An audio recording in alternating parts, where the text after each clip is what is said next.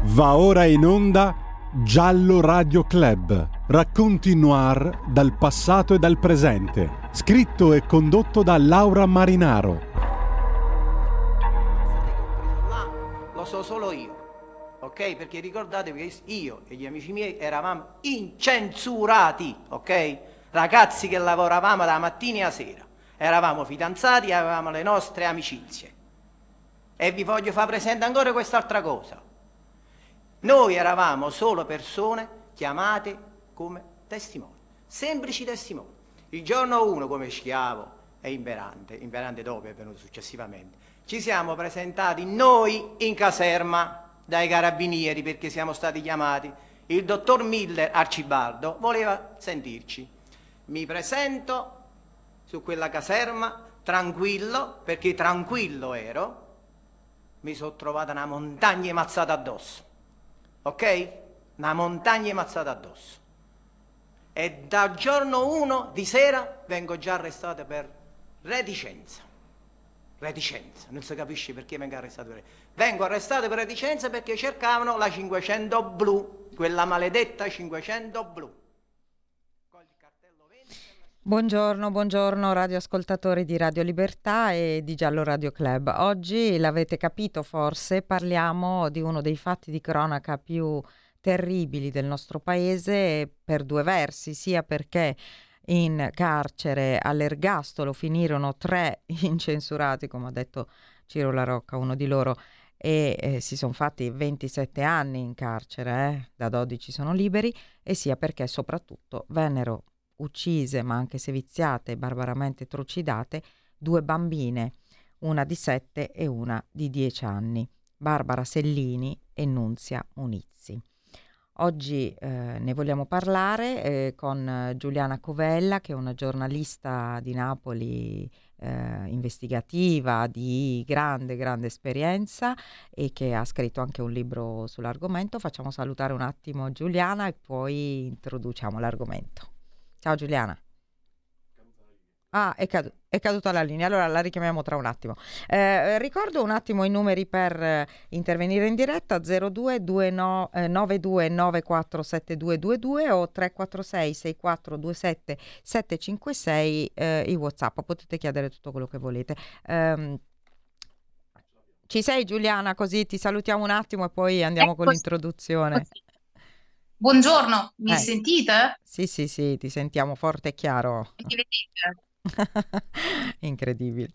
Allora, ti ho presentato appunto come una giornalista di grande esperienza, ov- ovviamente sul territorio mh, campano e di Napoli in particolare, ma soprattutto un'esperta di, di questo caso perché ne hai scritto un libro che tra l'altro adesso va in ristampa, giusto? Sì, esattamente. Si va in ristampa dal- dalla prima pubblicazione che fu nel 2012 e tra poco, proprio a brevissimo, a giorni, tornerà con una nuova edizione, proprio alla luce di quello che è accaduto in luce, questi anni. infatti, infatti adesso racconteremo le novità. Mm, Se mi permetti faccio un attimo un'introduzione, Giuliana, e poi parto con le domande a raffica per te che ovviamente sei l'esperta.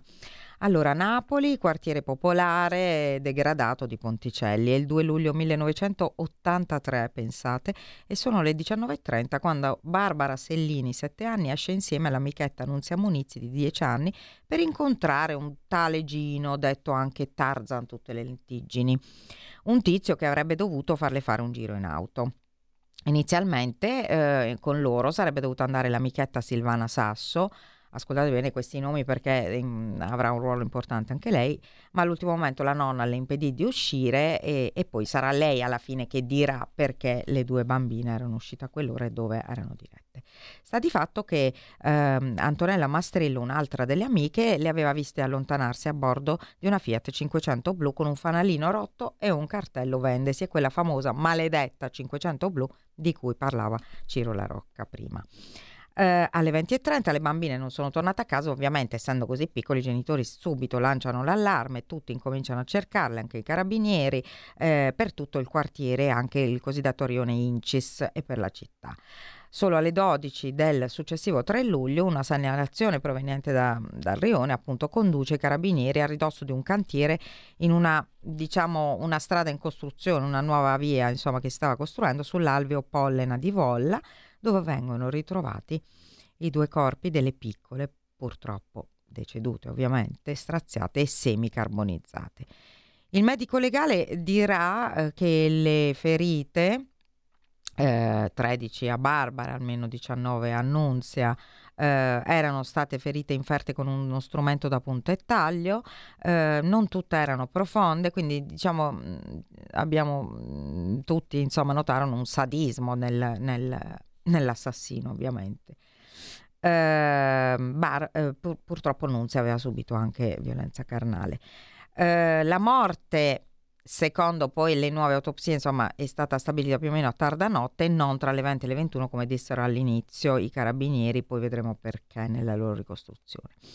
Eh, inizia quindi un'indagine che dalla ricerca del proprietario della 500 blu, perché alla fine eh, quello era un elemento importantissimo, c'era una testimone oculare, insomma, che aveva visto loro allontanarsi questa 500 blu, quindi si cercava il proprietario di questa 500 blu, col cartello vendesi il fanalino rotto, porterà poi ad individuare invece... Eh, inaspettatamente, come ha raccontato anche Ciro La Rocca, tre assassini innocenti che verranno incastrati da testimonianze inattendibili, tecniche di interrogatorio assurde, violenza addirittura, eh, di, cui, di cui poi loro stessi parleranno, e nessun dato tecnico e scientifico che li colloca sulla scena del crimine. Alibi addirittura non verificati, insomma c'è di tutto e di più per dire che questo Giuliana credo che tu sia d'accordo con me, è uno dei più grandi errori giudiziari della storia italiana. Non ce ne sono tanti errori giudiziari, devo dire, nella storia italiana, però quando ci sono... Eh, e, e, tra l'altro è lo stesso anno di Tortora. Eh. Dopo, eh, tra l'altro, eh, il, um, i ragazzi vengono arrestati dopo che la mamma di Barbara ovviamente mh, fa un appello anche al Presidente della Repubblica, allora Sandro eh, Pertini, ma soprattutto incastrati da una testimonianza appunto non attendibile e non verificata di tale Carmine Mastrillo. Allora i tre sono, sono tre ragazzi, allora facevano i muratori, ma erano in attesa del, di fare il servizio militare, erano ragazzi che avevano la fidanzata, che avevano una vita normale tra i 19 e i 21 anni, Ciro Imperante, Giuseppe La Rocca e Luigi Schiavo. Quindi Giuliana, qui inizia il calvario di questi tre ragazzi che oggi sono uomini, insomma anche quasi sessantenni, sposati, con figli, sono, sono riusciti per fortuna a rifarsi una vita anche se, anche se da 12 anni sono liberi e chiedono giustizia. Raccontaci un po' eh, proprio eh, anche mh, in presa diretta, perché tu l'hai seguito dall'inizio questo caso, come è andato, insomma, come è andato questo processo e, e cosa è successo. Allora, innanzitutto buongiorno, buongiorno a tutti, a chi ci guarda, a chi ci ascolta. Grazie ancora Laura per, per avermi invitata, perché è molto importante parlare di questo caso che è tornato alla ribalta dopo, dopo 40 anni. Tra l'altro, a breve, il prossimo luglio, sarà proprio il quarantesimo anniversario della tragica scomparsa eh sì. delle due bimbe. Non dobbiamo mai dimenticare, consentimi, e sono quelle mai. che rivendicano giustizia. Assolutamente, insomma. assolutamente. Infatti, eh, noi sempre, sempre Giuliana, tutte le volte che parliamo qui di un caso parliamo delle vittime. Ovvio che qui, essendo due bambine, non abbiamo moltissimo da raccontare. Poi non so, tu vuoi dirci qualcosa sulle due bambine? Cosa si sa? Allora, ehm, a parte hai raccontato perfettamente l'iter anche de, di quel giorno, di come sono scomparse, di quando sono state viste l'ultima volta insieme, allontanarsi appunto a bordo di questa 500 mh, blu, mm. che poi insomma la chiave, la chiave eh di sì, tutto. Eh sì e um, si arriva da quel 3 luglio, giorno del rinvenimento dei cadaveri, poi a settembre, al 4 settembre del 1983, quindi di quell'anno, quando vengono individuati come colpevoli e arrestati tre giovani incensurati, che sono appunto i tre uh, ex ragazzi di cui parlavi prima, Giuseppe La Rocca, Ciro Imperante e Luigi Schiavo ragazzi che oggi appunto sono, sono sessantenni, ma che eh, continuano a invocare eh, verità e giustizia e soprattutto a sostenere la loro, la loro, innocenza, quella che non si sono mai stancati di, di gridare, di urlare a tutti. Mm. Perché presumibilmente, e uh, lasciami passare appunto il, il, dubbio, sono tre innocenti, sono tre sì. innocenti perché ci sono, come dire, tutti gli elementi necessari per poter ipotizzare un errore giudiziario. Ecco, spiegaci proprio, tu immagino l'hai seguito il processo, sicuramente hai avuto accesso a tutte le carte del processo.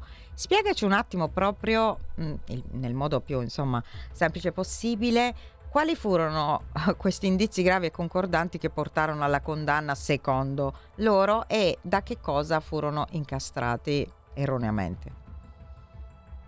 Allora, um, il caso io chiaramente l'ho seguito dopo tanti anni perché all'epoca avevo Beh, più o meno più l'età giovane. di una delle due eh, infatti. insomma sì, siamo sì. nell'83, credo sì. avessi dieci anni e mezzo io all'incirca. E quindi mi sono appassionata insomma a questa vicenda, seguendo man mano le tappe insomma di questo caso così contorto, con ancora tanti punti oscuri nel corso degli anni, intraprendendo poi la mia professione giornalistica. E um, i tre furono accusati semplicemente mm. senza alcuna prova, questo sia ben chiaro, non Infatti. ci stancheremo mai di dirlo, senza alcuna prova, esattamente così.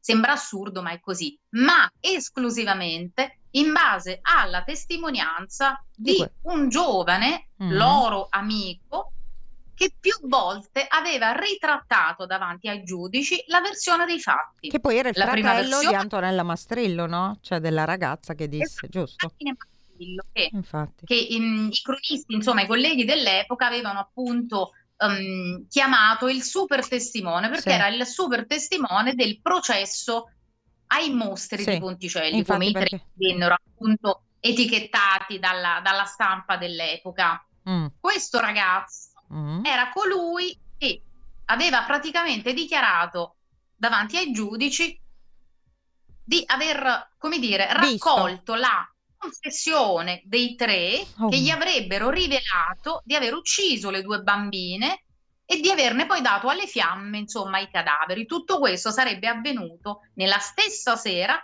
dove Mastrillo con i tre ragazzi si erano ritrovati, e cioè in questo luogo che era una discoteca che oggi chiaramente non c'è più, a Bolla, che si chiamava Eco Club. Mm-hmm. Quindi, Quindi, una storia che definire, um, come dire, assurda sì, e paradossale. Non furono fatte delle indagini per un... verificare la sua testimonianza? Questo chiedo io, non so. Assolutamente no. No, lui più volte aveva ritrattato questa versione eh. e ci fu, come abbiamo ricordato anche giorni fa in una intervista con Roberta Abruzzone, sì, appunto, sì, sì. ci fu una un'udienza molto forte, molto drammatica, in cui Carmine Mastrillo fu addirittura spinto dalla madre che era in aula a dire la verità. Ah, addirittura. Eh, dire questa sorta di sceneggiata, per dirla alla napoletana, uh-huh. della mamma di Mastrillo che lo invitava, dice di la verità figlio mio, perché una volta riferiva un fatto, eh. subito dopo riferiva un altro. Quindi, mentre asseriva la colpevolezza dei tre, poi ne affermava l'innocenza. Mm. E nonostante, nonostante questa ritrattazione della testimonianza, ha avuto appunto la credibilità per i giudici. Senti eh, Giuliana, allora noi abbiamo parlato e anche Ciro La Rocca oggi eh, abbiamo sentito un attimo un, um, un passaggio, parlava della 500. Eh? Dimmi. Giuseppe La Rocca. Eh, scusa Giuseppe, tu, Ciro Imperante. Ciro Imperante. Sì. sì, no, Giuseppe La Rocca. Allora, lui parlava della 500 blu, la maledetta 500 blu. Ma eh, poi viene fuori una 500 bianca a un certo punto, giusto? Perché, mh, mm, perché uno di loro la, uh, la aveva, sì, sì. mentre invece eh, le bambine sono state viste l'ultima volta Sulla a c- bordo di una 500 blu. Infatti, infatti, però loro pur di incastrare, tra virgolette, questi tre Mm. Scusami Laura, non sì. ti ho interrotto. No, dico pur di incastrare questi tre, tra virgolette, fanno diventare la 500 bianca, giusto? In un certo senso. Cioè, e, e fanno in modo che la 500 venisse attribuita a loro, quella che aveva preso le due bambine. Esattamente, perché c'era una pressione Assurdo. mediatica sì. molto forte, mm. c'era la necessità di trovare al più presto un colpevole, perché aveva chiaramente fatto discutere, era uno scandalo di cui si parlava in tutto il paese, di queste due bambine rapite, Terribile. abusate, Sì. uccise e date Bruciate. poi alle fiamme, come abbiamo purtroppo ricordato. Quindi c'era ass- assolutamente la necessità di eh, inchiodare Qualcuno. i colpevoli. Sì. Senti, ma eh, andarono comunque alla ricerca del proprietario di questa benedetta 500 blu. Non è che ce ne fossero tante con un fanalino rotto e una scritta vendesi, o no? Cioè, fu Allora- ricercata. Esattamente. Il proprietario di questa 500 Mm. blu di cui tu parli, Sì. il fanalino rotto, Mm. si premurò di farla sparire subito, tant'è vero, la mise in vendita, di modo che evidentemente, ipotizziamo, non ci fosse più traccia. Mm. Parliamo Ovvio. di Corrado Enrico, che è venuto a mancare Eh sì. ehm, ad agosto scorso e che inizialmente era uno degli indiziati, eh, direi. interrogato Mm. dagli inquirenti, finito in carcere, Mm. però poi rilasciato perché appunto non ritenuto tra i possibili responsabili. Ma aveva un alibi lui? No, che io sappia, nemmeno la moglie gli, eh, gli confermò l'alibi, giusto? E sopra- soprattutto c'è un verbale Mm. dove sono riportate le sue parole esattamente alla polizia Mm. in cui lui afferma che quando è sotto l'effetto di Sì. alcolici Sì, abusa di bambini, in particolare di bambine. sì. E, e compie- può compiere gesti abnormi, dice proprio così. Mm. Esatto.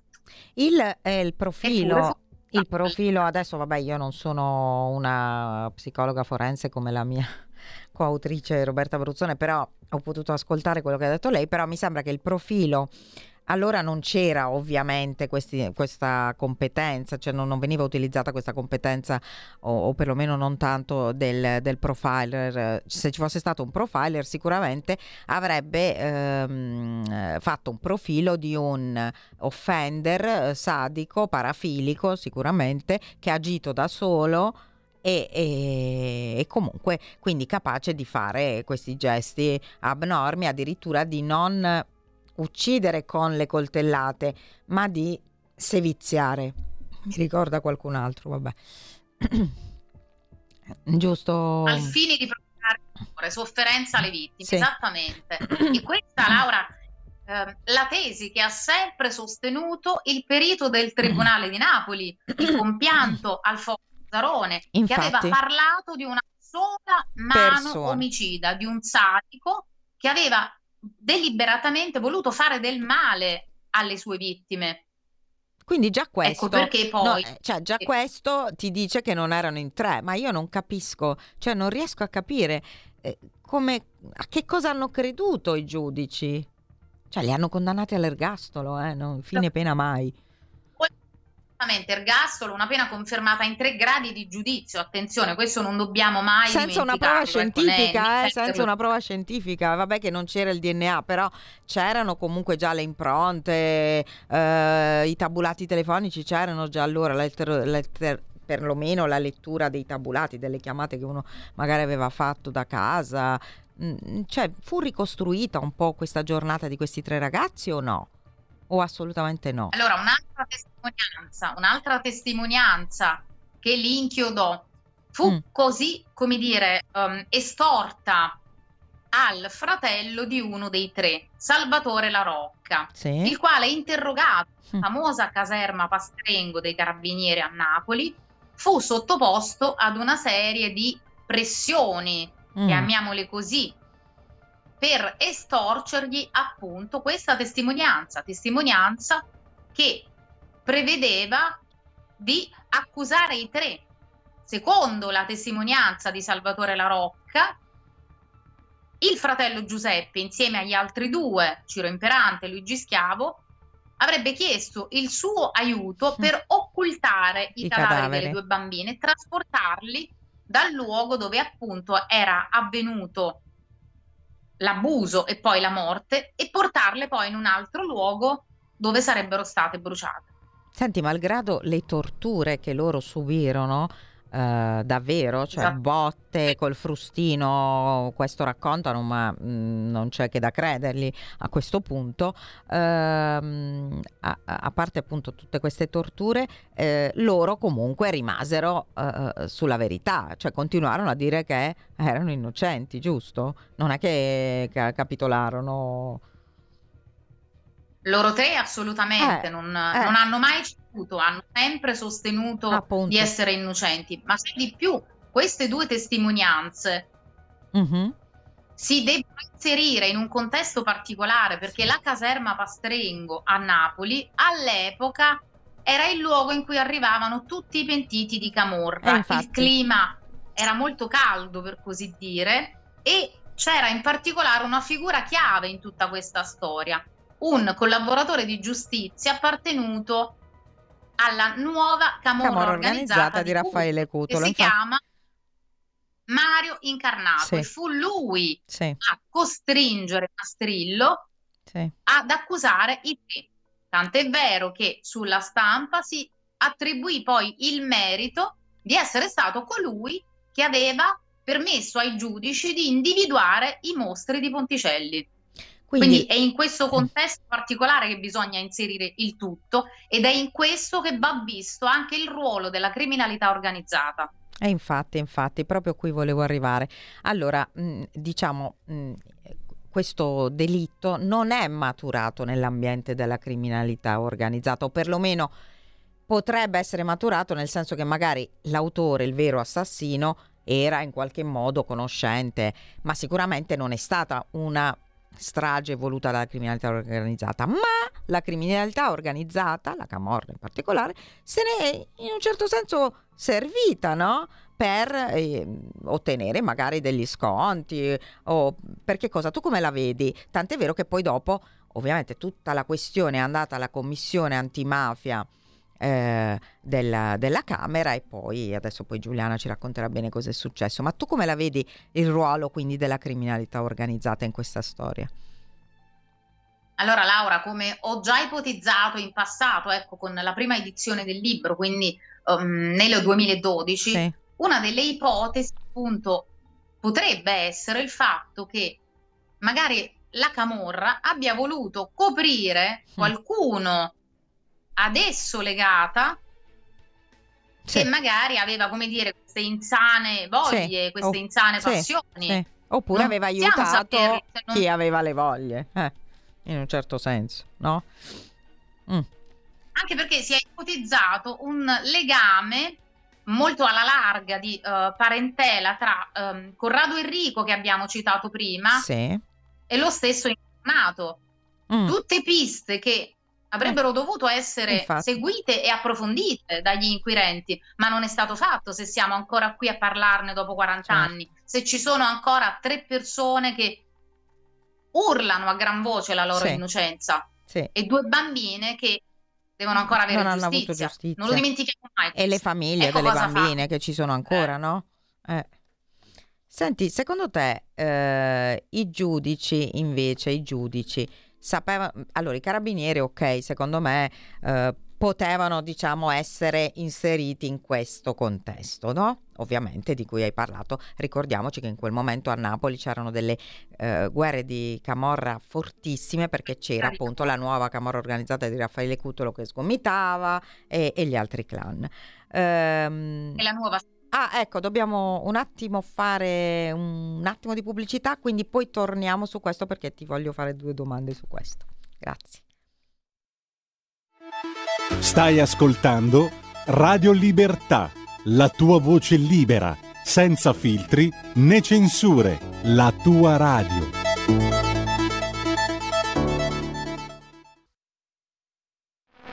Oggi finisce il periodo di trasmissioni sperimentali a colori e inizia quello delle trasmissioni regolari, come deciso dal Ministero delle Poste e Telecomunicazioni. Cambia il giorno, cambia l'orario per la nostra Gabriella Monti con Mi ritorni in mente ogni mercoledì dalle ore 15, solo su Radio Libertà. Bacini, bacetti, baciotti buonasera signorina, kiss me goodnight.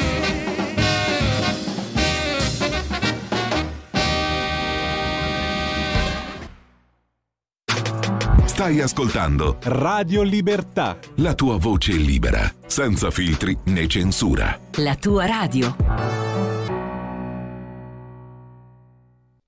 Eccoci tornati in diretta stiamo parlando del massacro di Ponticelli, il telefono 0292947222 346 6427 756 e ne stiamo parlando con Giuliana Covella che è una giornalista molto esperta, ehm, una giornalista investigativa di Napoli e che eh, si è sempre occupata di questo caso scrivendone anche un libro che è in ristampa. Giuliana, mh, stavamo parlando un po' della vicinanza della Camorra in questo caso. E eh, ti volevo chiedere ma i giudici proprio i giudici quindi non i carabinieri eh, secondo te sono stati ehm, superficiali? Hanno avuto imperizia? Hanno avuto paura? O si sono semplicemente lasciati condizionare da tutto questo clima? Proprio una tua sensazione non so.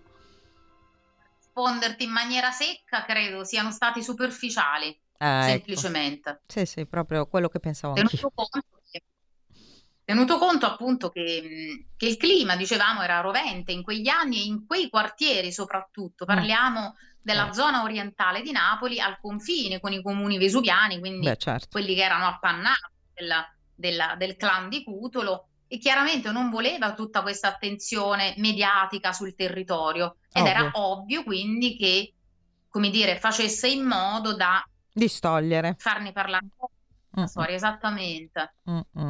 E infatti, secondo me, poi alla fine eh, loro, mm, poi in secondo, cioè tu dici, vabbè, abbiamo sbagliato in primo grado, che stupidata che abbiamo fatto, abbiamo preso una cantonata, ma rifacciamoci in secondo grado? No, anche in secondo grado, e rifacciamoci in no, perché eh, non hanno mai avuto il coraggio di dire abbiamo sbagliato alla fine, no?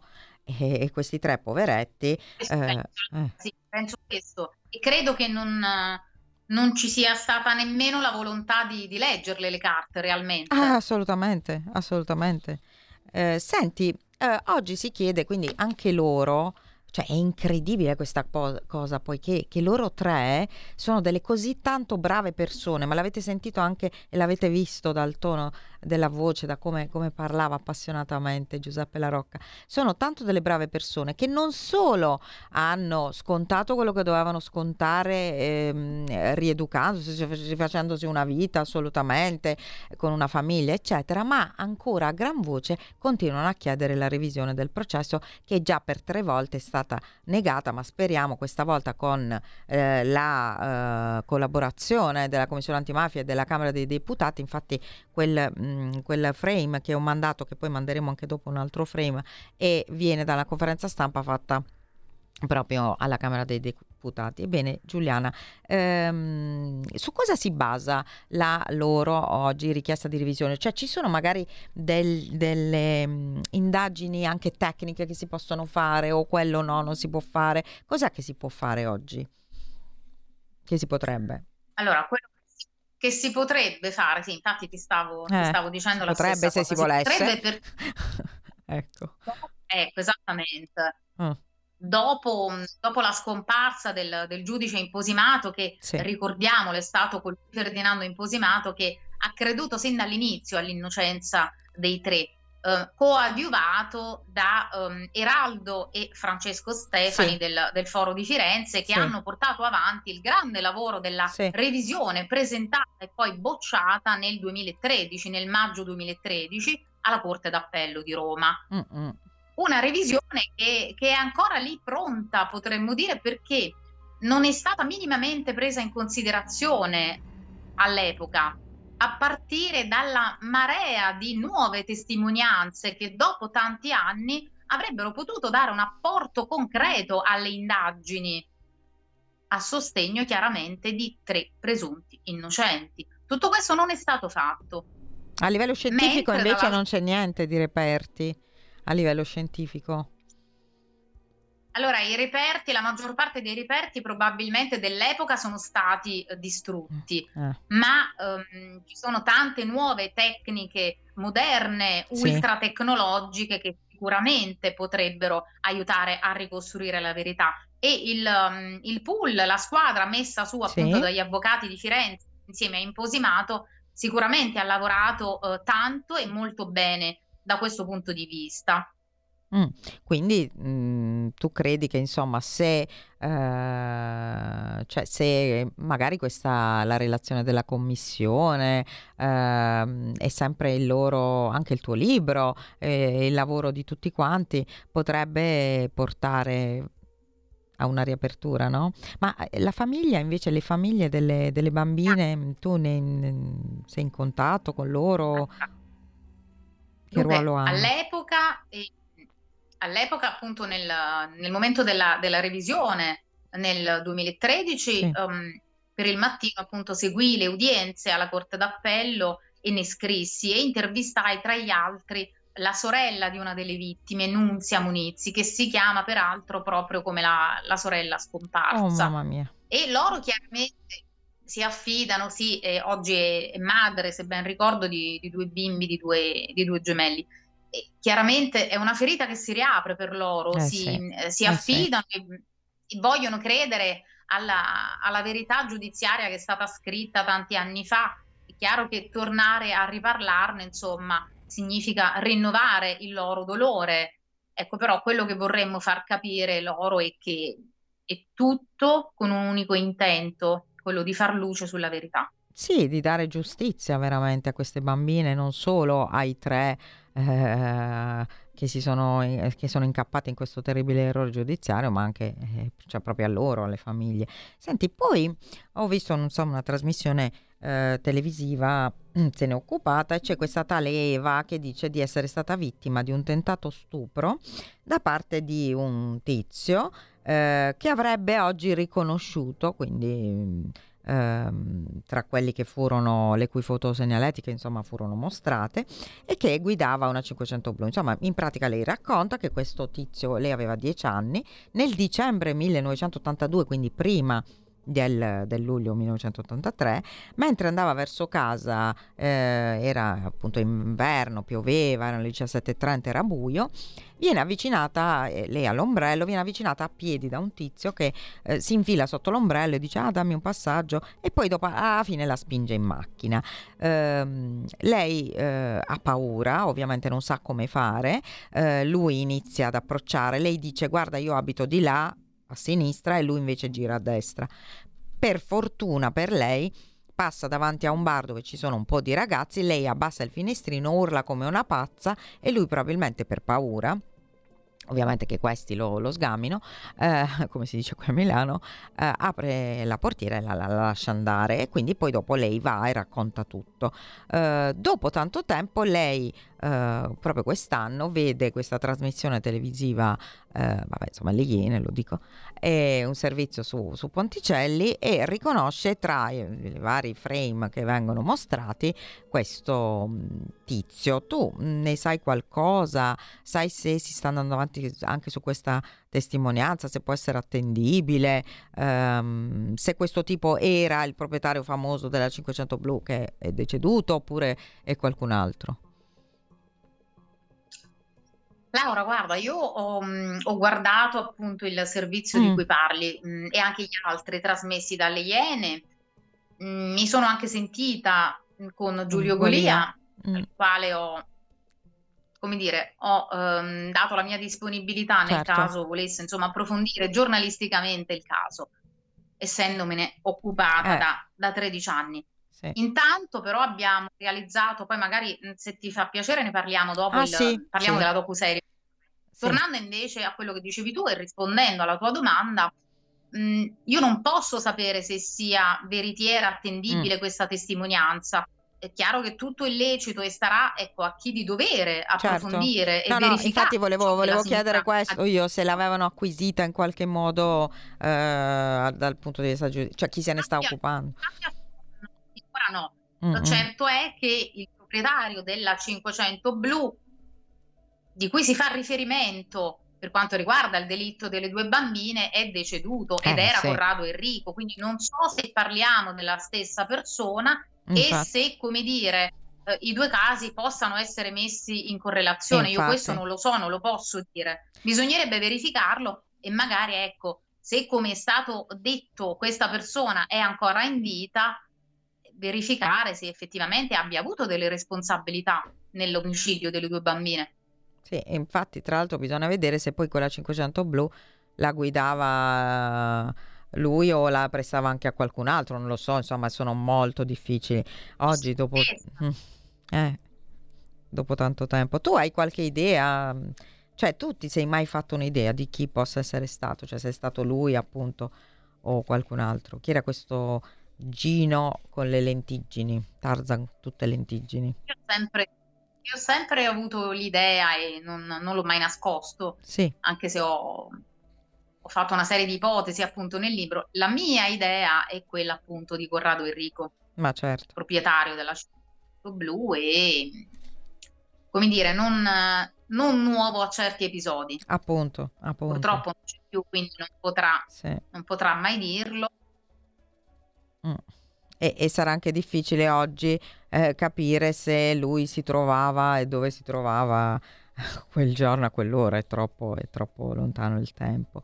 Um, senti, stavi, stavi, accennando della docu-serie di Sky, tra l'altro abbiamo forse qualche... abbiamo un, il trailer, l'avevo inviato, non so se riusciamo a mandarlo. Raccontaci un po' come è nato questo progetto e, e insomma un po' come, come si è sviluppato?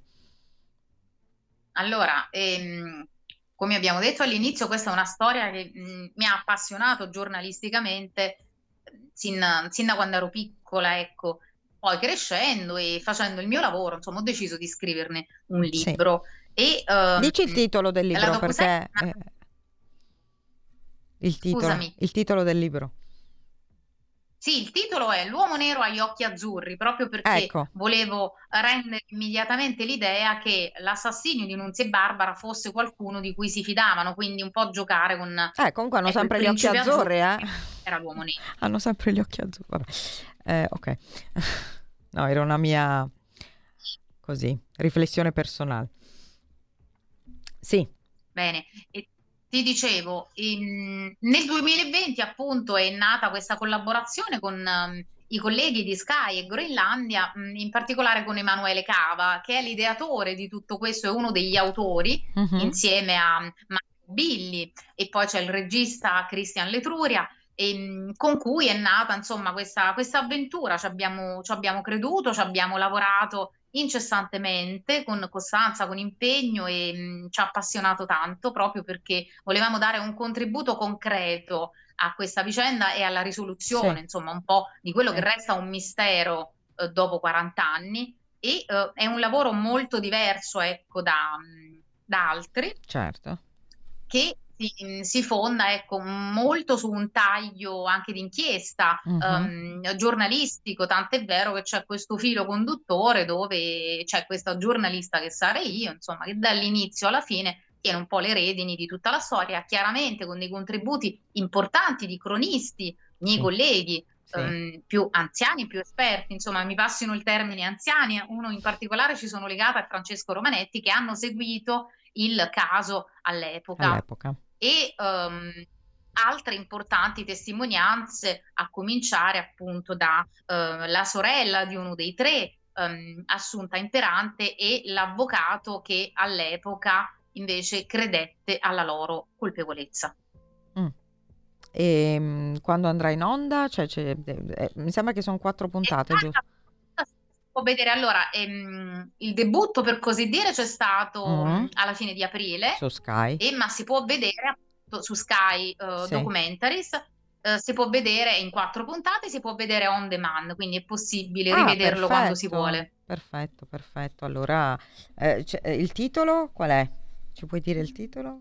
esatto? il delitto di Ponticelli l'ombra del dubbio. L'ombra del dubbio. Beh direi che più, più, che ombra, qui c'è proprio il dubbio.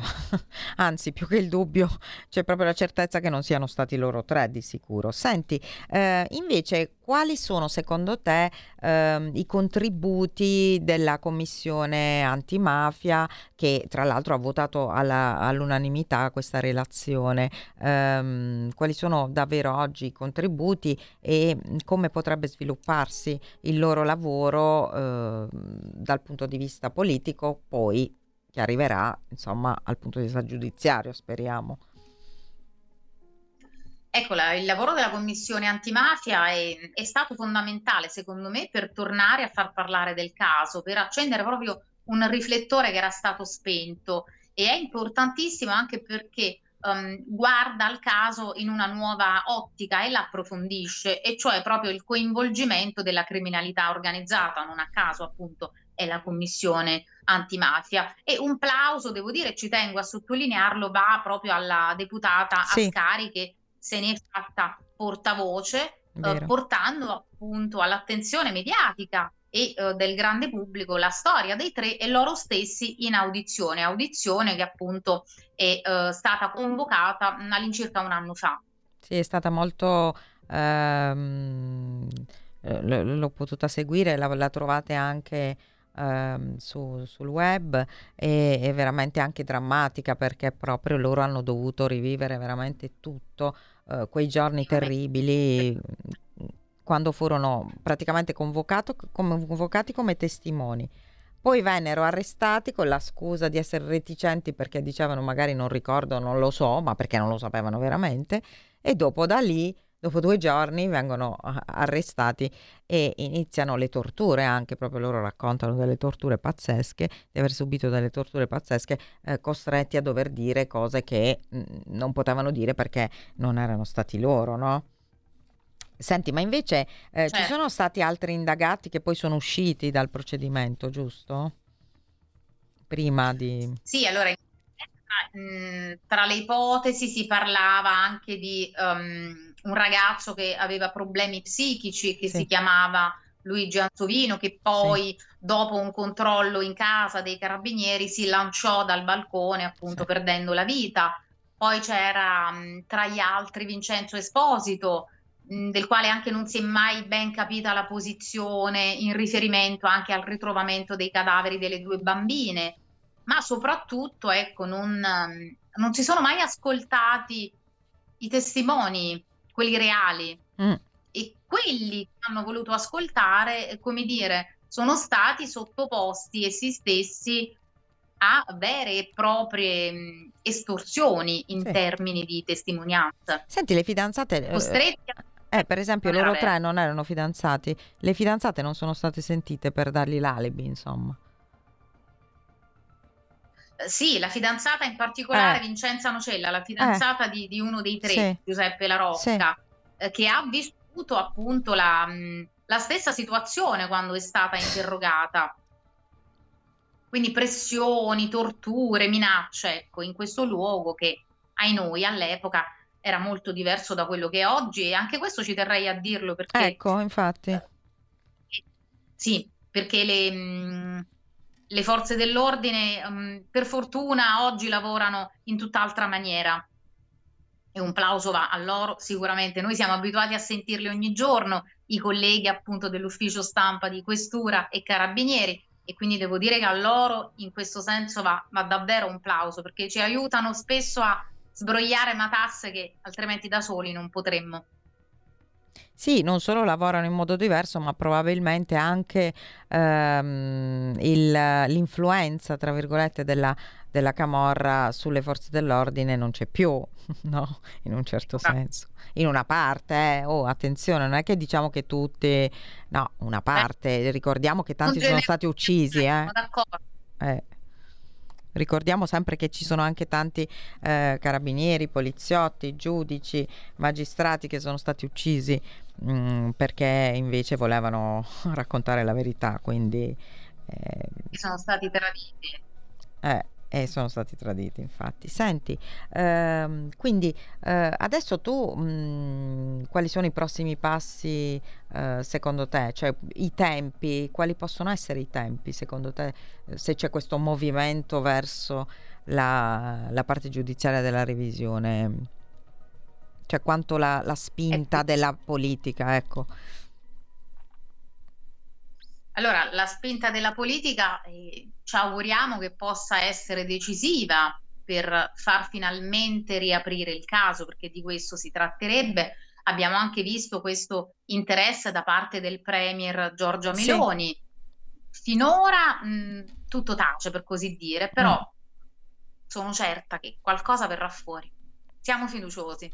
Eh beh, insomma, se sei fiduciosa tu che la, la conosci bene la storia, speriamo...